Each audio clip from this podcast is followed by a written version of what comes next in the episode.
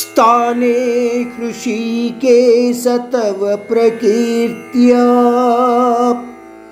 जगत्प्रहृष्यत् अनुरज्यते च रक्षांसि भीतानि दिशो द्रवन्ति सर्वे नमस्यन्ति च సిద్ధసంఘాః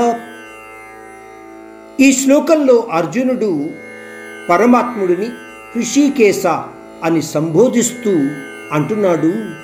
పరమాత్మ నువ్వు చెప్పినట్టుగానే ప్రతీదీ నువ్వు నిర్ణయించిన ప్రకారము జరుగుతోంది. ఈ జగత్తు మొత్తము కూడా నీ యొక్క నామస్మరణతో మరియు నిత్య కీర్తనలతో ఆనందంతో అనురాగంతో పొంగి పొర్లుతోంది. నువ్వే అన్నింటికీ మూలకారకుడువు కాబట్టి ఇది సరి అయిన విషయమే. భయగ్రస్తులైన రాక్షసులు అన్ని పక్కలకు పారిపోతున్నారు. నీ యొక్క యోగ సిద్ధిని పొందిన దేవగణాలు నీకు సాష్టాంగ నమస్కారాలు చేస్తున్నారు దేవా. ఇవి అన్నీ కూడా నాకు సముచితంగానే కనబడుతున్నాయి ఇప్పుడు.